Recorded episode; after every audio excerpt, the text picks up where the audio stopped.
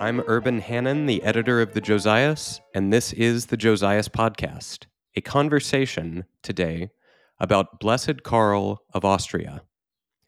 Welcome to all of our listeners. Welcome especially to our benefactors on Patreon. And it is also my honor to welcome our special guest for today, who is in fact a relative of the saintly emperor who we will be discussing in this episode. Of course, I'm referring to Archduke Eduard of Austria, whose full name and title, I learned this morning, is His Excellency Eduard Karl Joseph Michael Marcus Koloman Volkold Maria Habsburg Lothringen, but who is probably better known to his Twitter followers as Eduard Habsburg. Excellency, thank you so much for coming on the show. Thank you very much for having me on. So, for those who don't already know, Ambassador Habsburg is a Hungarian diplomat and is currently serving as Hungary's ambassador to the Holy See, as well as to the Knights of Malta. Um, I've been blessed to visit his embassy here in Rome, and I can assure you it is as lovely as you would expect. He is also the author of a new book, The Habsburg Way Seven Rules for Turbulent Times, uh, and we don't have video on the podcast, but I can see behind his shoulder uh, is some of the book cover there. Um, so looking really excellent. I recommend that to all of our listeners. It was just published this spring by Sophia Institute Press. Of course, Eduard Habsburg is also a member of the House of Habsburg Lorraine, the former ruling family of Austria Hungary. And at the time of this recording, as of yesterday, I am pleased to report that he is also a grandfather. So, Excellency, from all of us at the Josias, a huge congratulations. Thank you very much. It's a very new experience. After having six children, suddenly the next generation comes along and you feel far older uh, than about four days ago. well, I can assure you, you look great. I thought maybe we'd start just by talking briefly about the book that you've written. I'm sure our listeners would be interested in that. So, do you have a, I don't know, a kind of elevator pitch or a way that you're describing this book to people who might be interested in hearing what it's about? I would say it's a brisk read if you want to get to know the Habsburg family. It's a nice little march through our family history, but it's far more than that because I try to find the seven core principles of our family and then propose these principles for our times today. So it is at the same time a little introduction to the most important members of the Habsburg family, to our history, but also to our principles, our virtues, what we stand for. And I propose these things for everyone today, also for politics today. And that's more or less it. It's not a long book. It's not um, a huge brick, and um, and it looks quite nice. Um, so I would I would rather go for the book version than the audio version, which is coming out very soon. Although that one has been read by me, so there is another attraction to that. That's the short elevator pitch for my book. That's wonderful. Um, I guess so. You have seven rules for turbulent times here as your subtitle, and I'm sure a lot of our listeners are also listeners to the Lamplighters podcast, the podcast of the Lamp magazine, where many of our Josias editors and contributors are involved as well, um, either as just fans or as uh, people who have written for the magazine or been on the podcast and so forth. So our listeners can go there to the Lamplighters to hear you go through all the rules um, and kind of detail um, more of this book. But if you were to pick just one one of the seven rules for for our conversation today, what uh, what would you like to highlight for us this morning or this afternoon? You know, um, one of the great things in my book was wh- while I wrote it, I realized which Habsburgs uh, from the last 800 years check all the boxes, which of them check most of the boxes, and which of them check just a few boxes. And Blessed Emperor Karl uh, whom we, we speak about today, he checked all of the boxes in spades. Um, and when when you go to the last chapter of my book, it's called "Die Well." It's a meditation about the way that the Habsburgs lived with death, prepared for death, and died, and also got buried.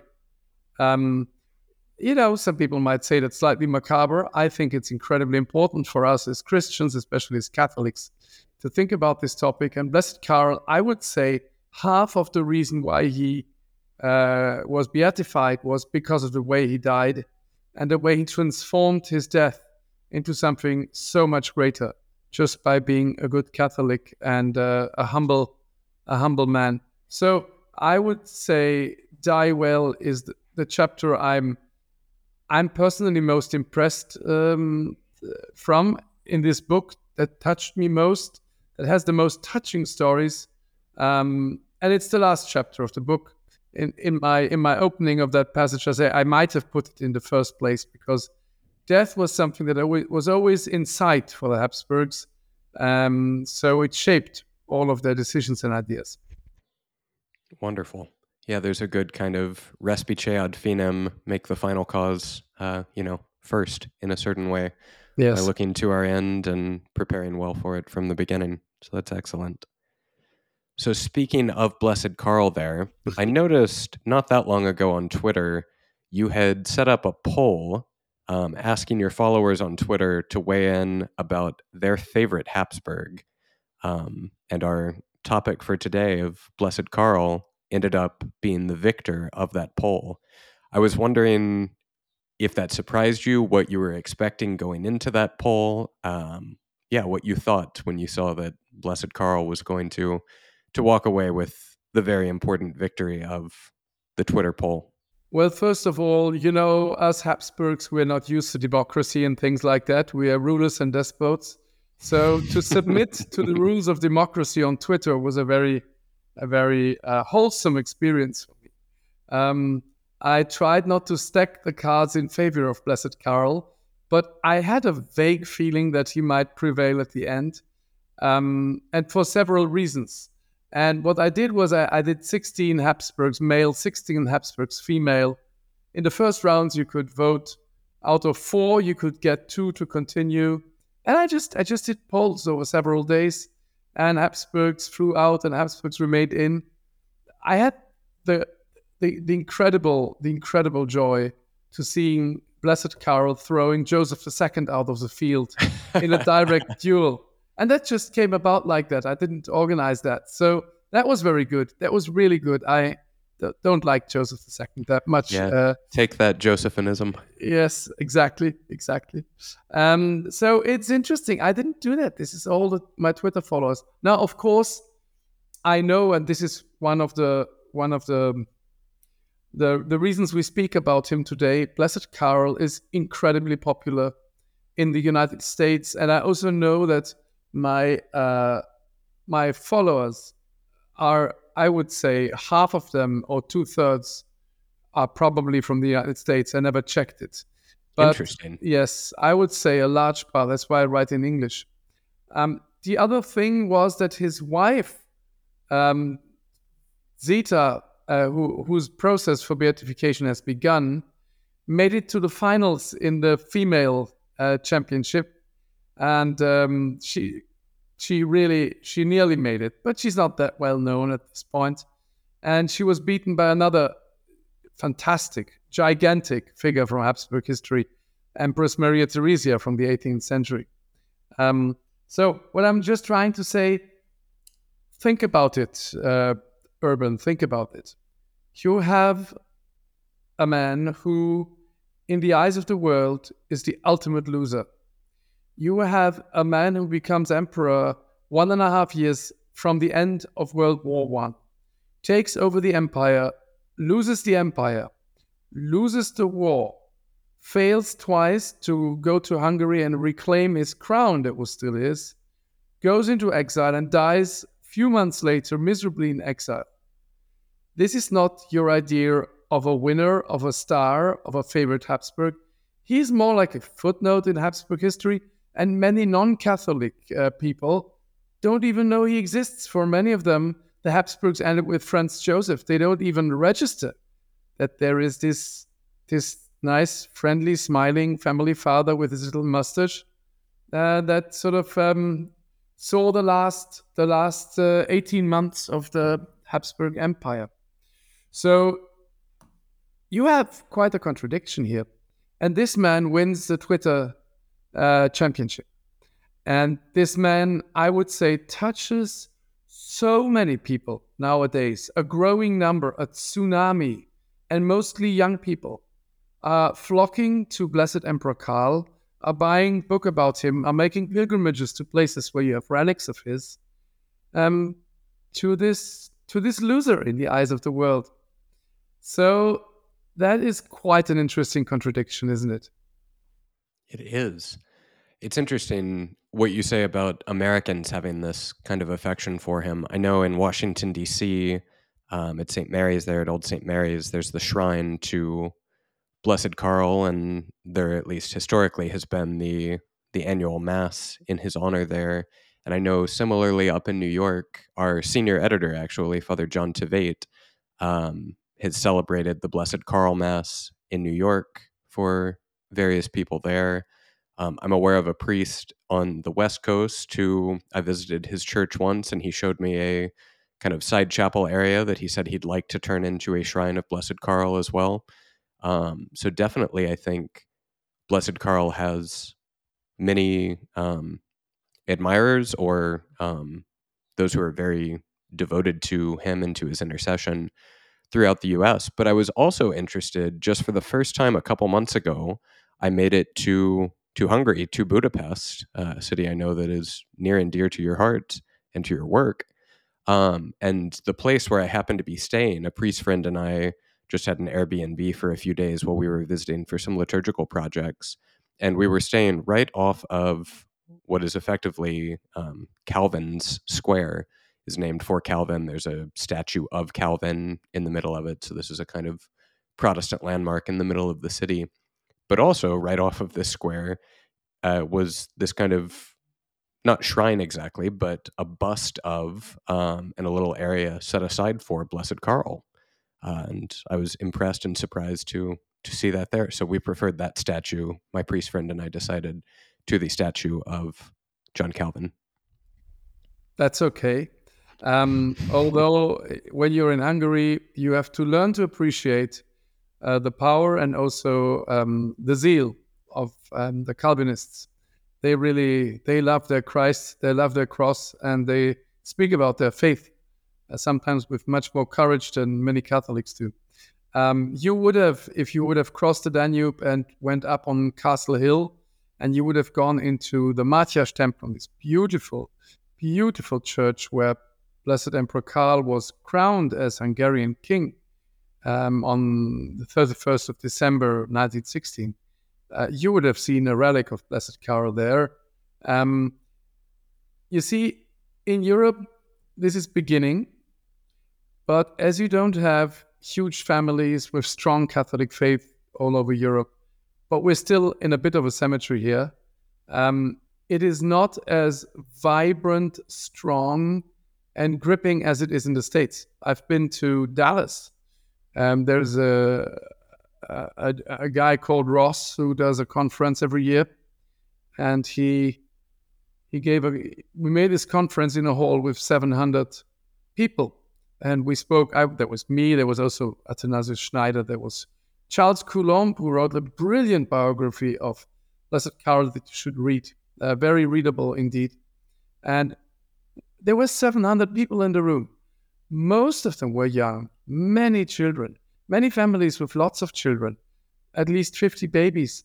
Um, that's incredible. And you don't know how often when I make a tweet about Blessed Karl on Twitter, I get direct messages from people saying we love Blessed Karl.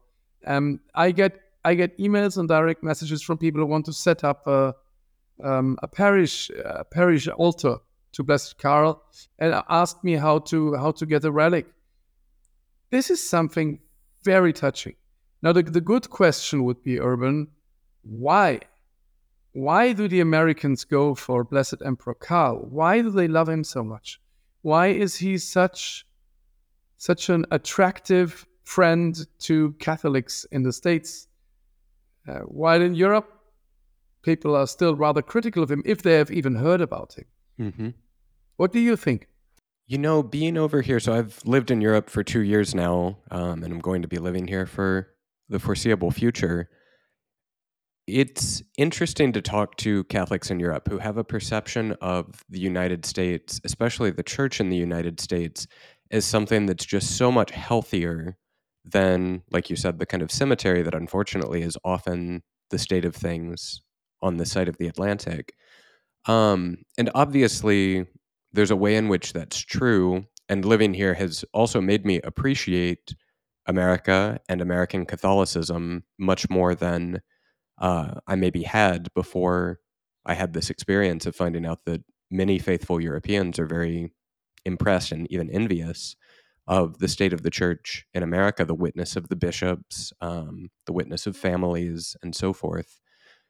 But one thing that I think is sometimes difficult for Americans or American expats over here to help our European brothers appreciate is just how striking it is for us to come over to Europe and experience a place where, even if unfortunately people are not getting married or baptizing children um, or attending Mass on Sunday, etc., even still, even in such a poor state of the practice of the faith in many places, you are surrounded all day, every day by reminders of Christ, by reminder of his mother, by reminders of the saints, by reminders of the church and of the history of the church. And that happens in so many ways that people don't even think about. And in America, we have really nothing like that in the majority of places. I mean, if you're in a Boston or a New York City or a New Orleans in somewhere that's still very walkable and had a great immigrant culture and has many old buildings, etc., you'd have more of a taste of this. But in many places in the US, even where the church is very, very healthy, I think of, I grew up largely in the Archdiocese of Galveston, Houston, in Texas. The Archdiocese of Galveston, Houston can't build churches fast enough, it seems, to have places for the Catholics around the Archdiocese to worship. And priests are so, so busy um, because their parishes are so, so full. And that's wonderful. But if you go around Houston, which by the way you have to do in a car because everything is 16 lane freeways to go from one strip center to another, everything that you see there is just this very bland, flat, disposable, um, consumerist, very new thing. Um, none of it's very beautiful. None of it has any history or tradition. And unless you actually drive to a church, which you're rarely going to pass by accidentally, um, you're not going to see anything that points you to Christ. So, all that just by way of background to say that I think that sometimes Chesterton is right that the saints who most contradict our age or our culture are the ones who sometimes um, are most important for our age, are the ones who most often will be the ones to show us that in this moment, the thing I need is the thing I least have. The thing that I want is the thing that is farthest from me. So Chesterton, of course, talked about this with regards to Francis of Assisi and Thomas Aquinas. Um, that you know, Francis was the contradiction to this kind of joyless, stuck-up um, period in our history, and Thomas to this kind of mindless, um, follow your heart sort of period, whatever. But in our particular moment in America, it doesn't surprise me that Blessed Karl becomes a kind of symbol of the thing that we know we need, um, but at the moment, we really don't have much contact with. Americans, especially American faithful traditional Catholics, are becoming much more aware of the context that is necessary for living that out in its fullness. And of course, this is so much of what we stand for at the Josias, right? Bringing Christ back into every part of our lives, including our social lives together, including the political dimension of our lives, and having Christ be at the center of that as well. And so to have a blessed of the church and a fairly recent blessed of the church like Blessed Karl have been an emperor. Yes, as you point out, not a quote unquote successful emperor in worldly terms, but nevertheless an emperor. And a faithful Catholic to boot who is exercising his regal prudence, who is exercising his care of his family, always as a Catholic first and foremost, and in a certain way ruling from his knees and loving his family and guiding them and ruling them from his knees. This is so different than, I mean, not to put too fine a point on it, but, you know, President Joe Biden, or for that matter, President Donald Trump. Um, it's a witness that is deeply, deeply moving to us in Blessed Karl because I think it taps into the thing that we're most aware we do not have. So I would say two things to that. One of them is I totally 100% agree with what you say about the invisibility of faith in the streets in the United States. Uh, living here in Rome, of course, is pure luxury because if you, when you walk through the streets, you have um, an image of Our Lady at every street corner, and you live for years in a place, and you discover new and new and new images around you, and they invite you to prayer. It's very simple, but it's not just in Rome; it's everywhere in Europe, everywhere, even in the non-Catholic parts of Europe. You would have visible signs of faith. You would have uh, sometimes just a cross somewhere. In the Catholic parts, a crucifix. Um, what you have in Austria, mm-hmm. for instance, where I lived for many years in the countryside, is that halfway between villages, when you go cross country, you will find from the 18th century an image of Our Lady. Because people who were rich in the village would make a donation for such a stone image of Our Lady put their name under it, and hope that people would pray for them when they walk by every time. Because, of course, in those times, people still believed that you needed prayer um, to get to heaven, and um, you couldn't just slip over by dying. Um, so, I, you're absolutely right. Uh, in the States, this is the thing I miss most. I can't, while I drive or while I walk, look around and see our Christian faith in, in, in everyday places except, of course, if I get into a car and drive to a church. Um, so I would encourage Americans to to put an image of Our Lady um, at the fence of their property, for instance, or uh, to pay for a nice little. Um, so they call them Marterl in Austria.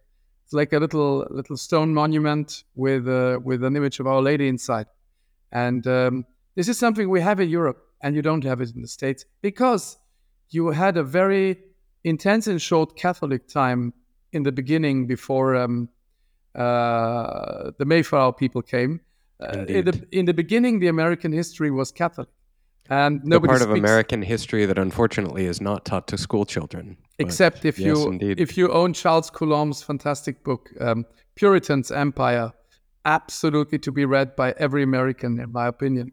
So that's the first thing. Yes, you're absolutely right. The second thing is I also think this is the main reason. I feel that over the last few years, more than ever, Americans has, have lost confidence in their political leaders and in their politicians.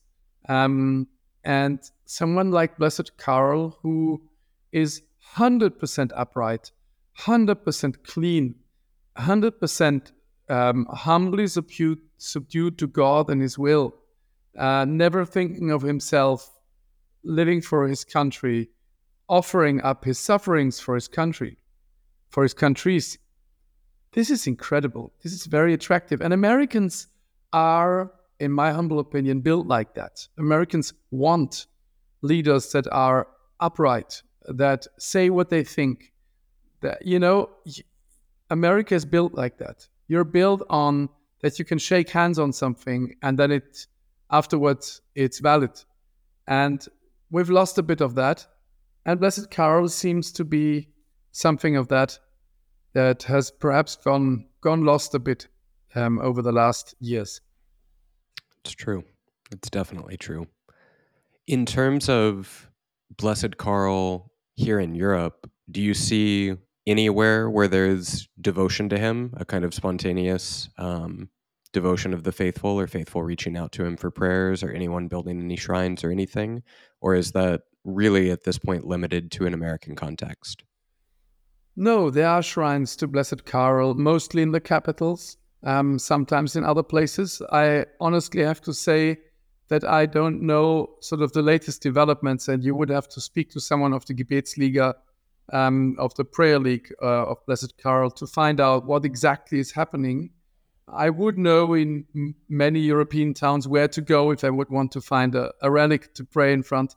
Um, but there is nothing compared to this explosive uh, turning to Blessed Karl. I, I never receive a, an email or a direct message from a follower on Twitter in Europe that tells me my parish wants to set up a Blessed Karl shrine. Hmm. Because in Europe, we don't have um, a culture of traditional Catholicism, of traditionally minded Catholics. Um, as I say, there are a few places people know where they are, but there is not, I as far as I can tell, a great growth. Um, people are discovering Blessed Karl. I think social media, YouTube, Twitter are playing a role, and I think this will change, but it will only change when the faith situation in Europe changes. Blessed Karl is something like an indicator of a healthy development in faith. Uh, when faith comes, Blessed Karl follows. Uh, something I would say. Very, very good. Um, Maybe we could talk a little bit about Blessed Karl's life. So, you've given us a, a bit of an outline already in terms of the kind of timeline or um, the historical moments that Blessed Carl is known for when he is known um, his becoming emperor, um, his ceasing to be emperor, his uh, various exiles and attempts to reclaim um, the rule uh, of his rightful territories. But in terms of what makes him a blessed of the church and hopefully one day a saint of the church in terms of his Catholic life and his being a Catholic ruler. What did that Catholic life look like for him day to day? What were the things that were pointed to in the cause for his beatification that caused people to say, this isn't just a great ruler who happens to be a Catholic, but this is somehow a great Catholic. Um, this is a great saint and someone that we ought to raise to the altars. Well, he was, to use a much abused word nowadays, a really devout Catholic. And um, Blessed Karl didn't have the, the, best, the best surroundings for a good start into his Catholic career. His father, unfortunately, was a womanizer. He drank very much. Uh, he was a people who shocked, um, who shocked his cousins by doing terrible stunts, and he treated his his wife, who was very devout, very devout um, princess of Saxony. He treated her really badly. So right there, this should have been the end already, because we know what an important role the father plays for the faith of of children.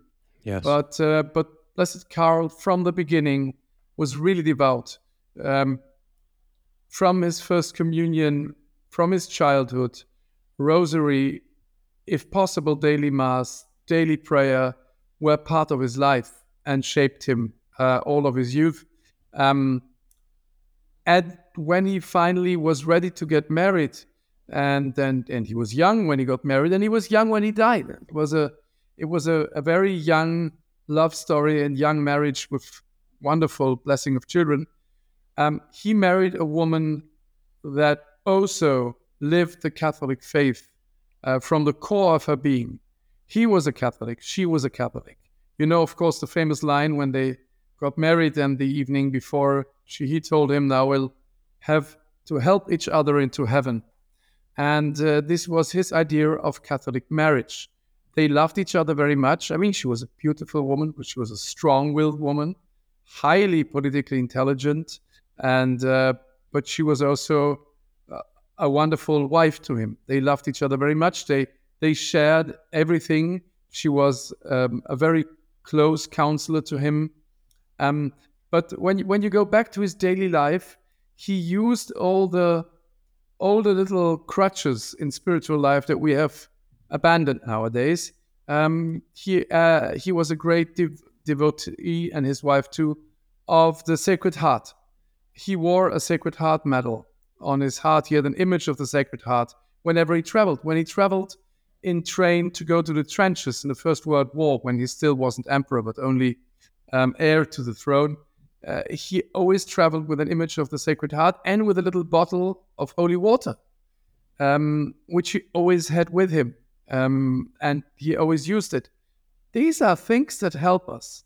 Uh, unfortunately, in the 1960s, um, many Catholics thought that we are grown up now and we don't you need this childish, uh, probably um, old fashioned stuff anymore.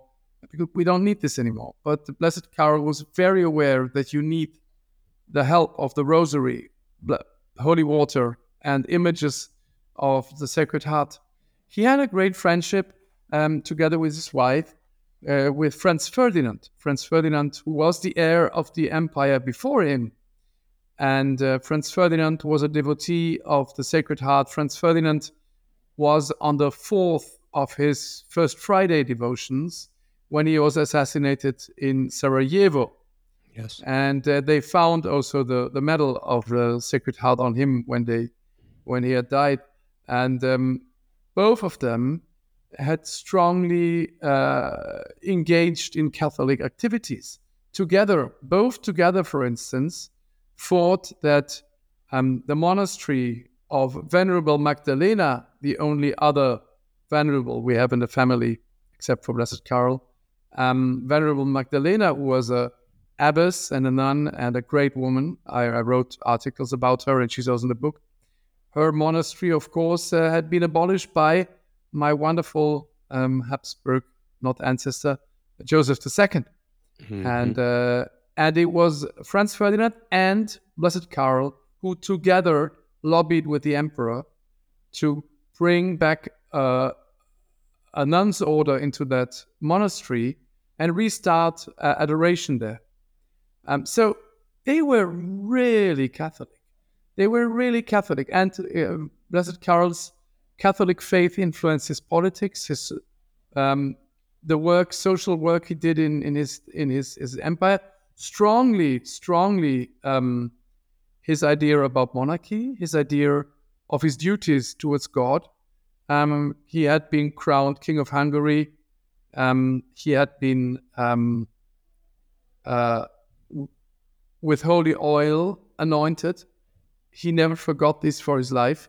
And at some point, he was approached by representatives of the Freemasons when he was in exile, and uh, and they offered him his throne back if he would allow masonry in his empire and do one or two other things. And and he said, "I've taken my crown from the hands of God. I can't take it back from your hands."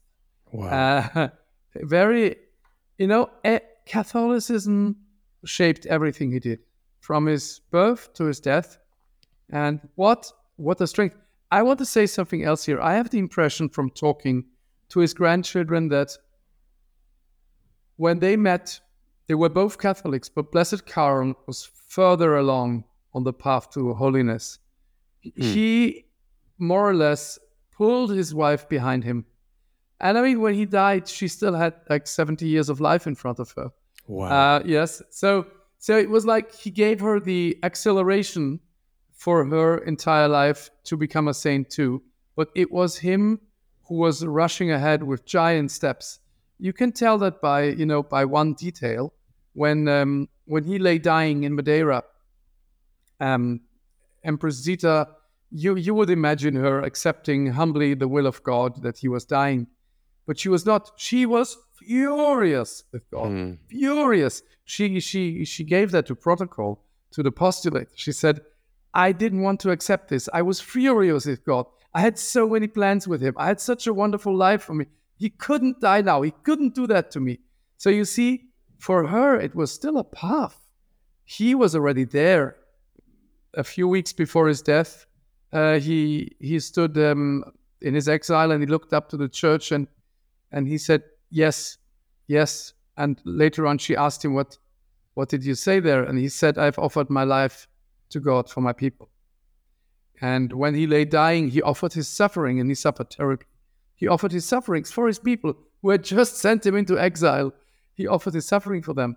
And I sometimes say, were it just that a few political leaders nowadays would take him as an example, were it that we had political leaders like him people who were ready to lay their life down for their country, for their people. Um, that's why I hope that many politicians discover Blessed and, and become friends with him, because this would this would change our political life. I feel. Absolutely. Yes, that would be incredible if we could have some American politicians who had any interest in him, but certainly any participation in that kind of Catholic ideal that he lived out. In terms of his marriage with Empress Zita, for my edification and the edification of our readers who might not know much about this history, how did they get to know each other? Was that an arranged union for them and they were given this and committed to each other? Or did they meet each other at some point along the way and choose each other for marriage? What did that look like in the Habsburg family at that point?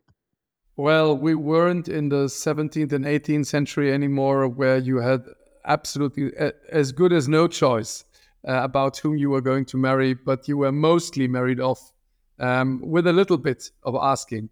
We were now uh, in the 19th and 20th century, and many Habsburgs married for love. Um, they had met several times in Austria because Zita's father had a had a castle in Austria, not too far away from where uh, Karl was often as a young man. So they ran into each other a few times. They appreciated each other. And then um, um, Emperor Franz Joseph signaled to Blessed Karl that he should get married. And Blessed Karl, in a very short time, decided that he wanted to marry her and uh, then uh, proposed to her. So so you see, it, it was a, it was a, a, marriage out of love, not not an arranged marriage, and uh, and that's a good thing. Uh, although I I in my book I strongly say that it, yes that arranged marriages might have been a terrible thing, but um, many of the Habsburg marriages, even if they did sometimes not marry out of love, went really well because they married people who had their values, their faith, um, their outlook on life, their idea of family, and this is this is even more important than what we call love for a marriage to work. I'm married now since uh, 27 years, and um, congratulations, and nearly 28. Come to think of it, and I can tell you that what what really gets you going, apart from being able to pray together, is uh, is if you have the same values, the same outlook on life, the same idea of marriage, this is what carries you through all the difficult times. So yes, that that was and and then what I think is very important, Urban, is uh, not only the Twitter people voted for Blessed Karl as favorite Habsburg, but I also asked. Um, I made a poll on our WhatsApp group with my Habsburg um, nephews and nieces once. Asked them who is their favorite Habsburg. I suggested a few names, and of course they they all voted for Blessed Karl. And I asked them why. And one of my nieces said something really nice the, she said because uh, in a way he showed us how easy it is to become a saint you know he didn't go to the north pole and preach there but he he lived his marriage to the full as a christian and and his fatherhood and uh, and his life as a christian towards christ and his job which happened to be emperor he filled it with his faith and everybody can do that you don't have to be a Superman to do that. This is something you can do. And I think uh, the main reason why he got canonized in the end was, I'm sure, the way he accepted death. We can all do that. We can prepare our lifelong for our death, and we accept it the way God sends it our way.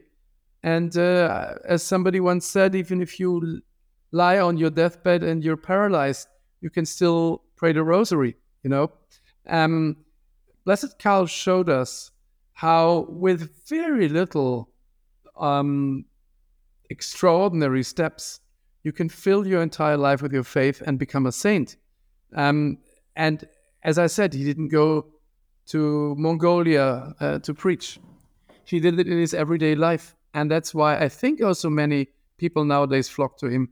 It's in everyday life. He was married, he had a job, and he tried to be a good Christian in his everyday life. And uh, that's why he, for me, is such a hopeful, hopeful character because it's something we can try to do too. Of course, without grace, we can't do it. but we can try in our life to to do what he did. That is incredibly hopeful. Um, I have to admit, though, I'm still just reeling from the revelation that there is a Habsburg WhatsApp text. That's fantastic. Very good. Well, I don't want to keep you too long here, Ambassador, but do you have any kind of final words about Blessed Karl or for our listeners that you'd like to leave us with here today? Get to know him. The best ways to get to know him is read a good book about him. There is two books I would highly recommend anybody who wants to get to know Blessed Karl to read. One, of course, is Charles Coulombe's English biography about Blessed Karl. Came out two years ago. It's immensely readable. Um, just as a caveat at the beginning, Charles Coulombe, whenever he writes a book, always begins by one chapter about the history of the world and one chapter about what empire is. Uh, this is quite a steep climb at the beginning. Um, take your time, read it because you need it to understand where he comes from. So, this is a book I would strongly recommend to everybody. The other one is a small little brochure that you can order on the internet uh, from the Blessed Karl Prayer League. It's called Death of an Emperor. It's a small little booklet. You can read it in one and a half hours. And it just uh, outlines the last weeks, months, days of, of the life of Blessed Karl and the way he died. Even if I just think of it, um, I, I, my, my, my throat shuts up because it's so it's so emotional. This book is incredible, written by the people who were around him when he died. And reading that, you understand that this man was really a saint and why he was a saint. Um, so that is a good way of getting to know him. Then um, go on the internet, Google, and find the closest place where a relic of Blessed Karl is kept, and to go on a pilgrimage, visit him, visit him, find a priest who will say a mass at the at the altar, and uh, that's a good way. And then and then say his prayers. If you go on the homepage of the Prayer League, Blessed Karl, you find it on the internet. Prayer League, Blessed Emperor Karl. Uh, you know, print yourself one of his prayers, one of prayers, and ask him to become your friend. I really can't recommend it enough. Um, to mostly to people who want to be family father and get married, but also to priests. He's an incredible friend. He's a humble friend with a lot of sense of humor. And uh, yes, so those those are my suggestions. I would also suggest um, get to know Empress Zita. Um, it's still not that easy because uh, her course is just beginning and there is no current uh, biography that you can read in English. Charles Coulombe is writing one as we speak. Oh, wonderful! So we'll we'll have we'll have a biography of her too in not too too far a future. With her, watch her YouTube interviews. I got to know this woman when when I was a boy. I had the chance to meet her, to talk with her, and to ask her questions, and uh, she was gracious and wonderful. Um, but l- listen to the the YouTube videos where she gives interviews. Even if you don't understand the German, just listen to her voice, to her language, to her body language um, this is this is this is an empress and a very strong woman, very strong woman. Um, you could feel uh, gentleness, but under it you could feel there was iron and a very strong faith. Everything was directed towards faith in her life. And uh, uh, but meeting her, you meet him, of course, because the two had very much imprinted on each other. So that would be my suggestions. And of course, finally, follow me on Twitter, hang around my Twitter account. Um, I I still have an, a manageable number of followers, so I can still react to direct messages. You can reach out to me. I will here and there and from time to time also speak about Blessed Karl. And um, yes, that would be it. Wonderful. Thanks for your interest, Urban.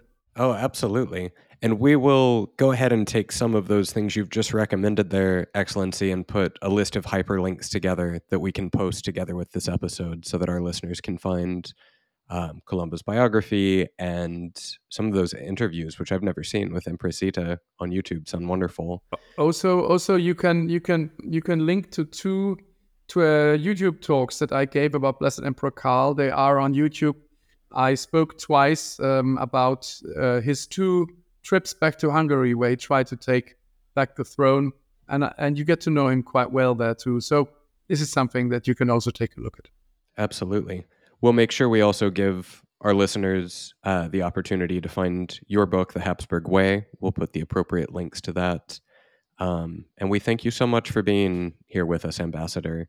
Um, thank you especially to taking the time in this great week in your own family's history, um, where another generation has been added to the illustrious Habsburg family tree. So truly, thank you.